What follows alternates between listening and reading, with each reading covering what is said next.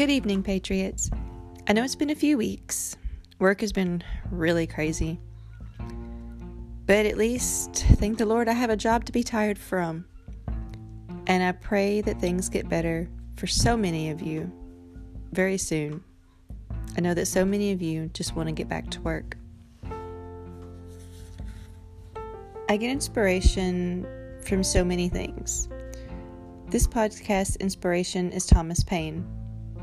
Even just the titles of some of his works, like Common Sense, Rights of Man, and The Age of Reason, just need to be heard now. So let me share with you some of his words and my thoughts about them. These are the times that try men's soul.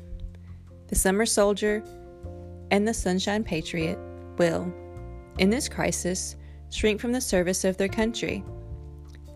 But he that stands it now deserves the love and thanks of men and women. In this past week, these sunshine patriots have revealed themselves. They rolled over at the first sign of trouble they promised us they would stand for us. Yet they cowered in fear. They send America's sons and daughters to die without blinking an eye, but they run from unarmed civilians.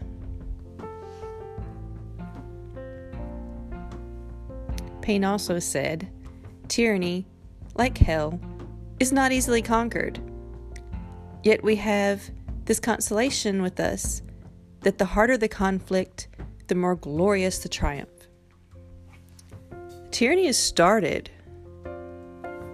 It's been going on all year under the guise of public safety. All these big box stores, by the way, the Democratic campaign contributors, they keep getting richer, while us normal, working, law abiding people are losing at every turn. You can catch Corona at a mom and pop grocer but not at Walmart. It's not about our safety. It's about killing the middle class. It's about destroying privately owned businesses. It's all about control. You're grumbling about where's my stimulus check? Is it enough to just survive? Or do you want to live? How long are we going to tolerate this before we push back? And let me clarify right now before someone pulls my podcast I'm not, not advocating violence. But say if all the businesses open up a co- in a community and the community comes to support them, what are they going to do? You know, lock us all up? Are we going to be the generation that goes down in history as the one that gave up, that gives in to tyranny, the generation with no heart, the generation that surrendered the free world? Maybe some of you remember this from school. Not sure if they do it anymore.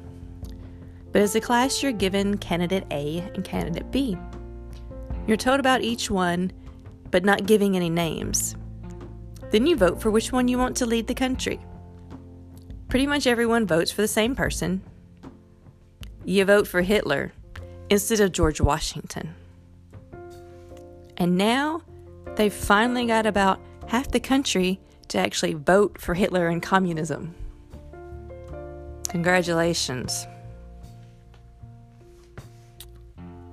While I'm talking about our schools, they don't teach us to think critically anymore, to reason, to ask questions, to think logically.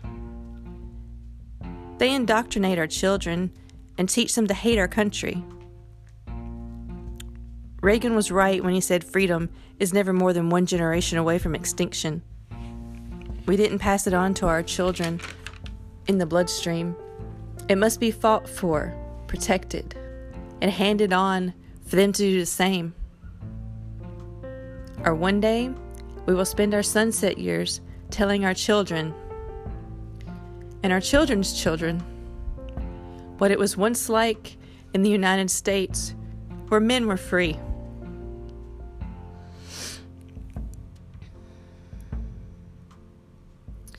Paine also said, What we obtain too cheap, we esteem too lightly. It is dearness only that gives everything its value. Heaven knows how to put a proper price upon its goods. And it would be strange indeed if so celestial an article as freedom should not be highly rated. My fellow patriots, to quote Reagan again, he said, You and I have a rendezvous with destiny. We will preserve for our children this, this last best hope of man on earth, or we will sentence them to take the last steps into a, hundred, a thousand years of darkness.